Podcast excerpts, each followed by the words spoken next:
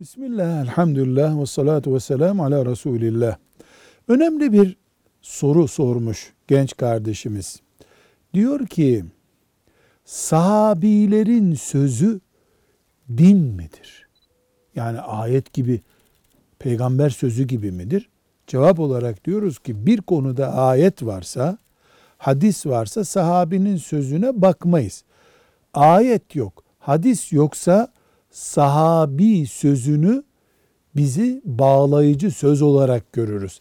Evet, imanın şartlarından birini belirleme gibi herhangi bir e, konuda bu sözleri kullanmasak da ahlak ve benzeri konularda kullanırız.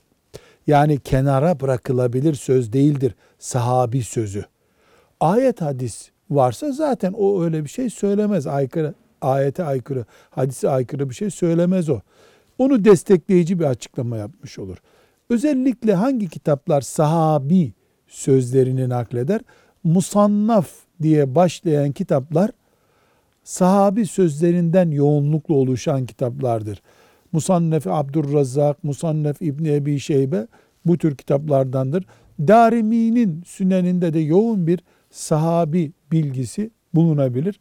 Diğer kitaplarda var ama özellikle bu isimlerle yetinebiliriz. Velhamdülillahi Rabbil Alemin.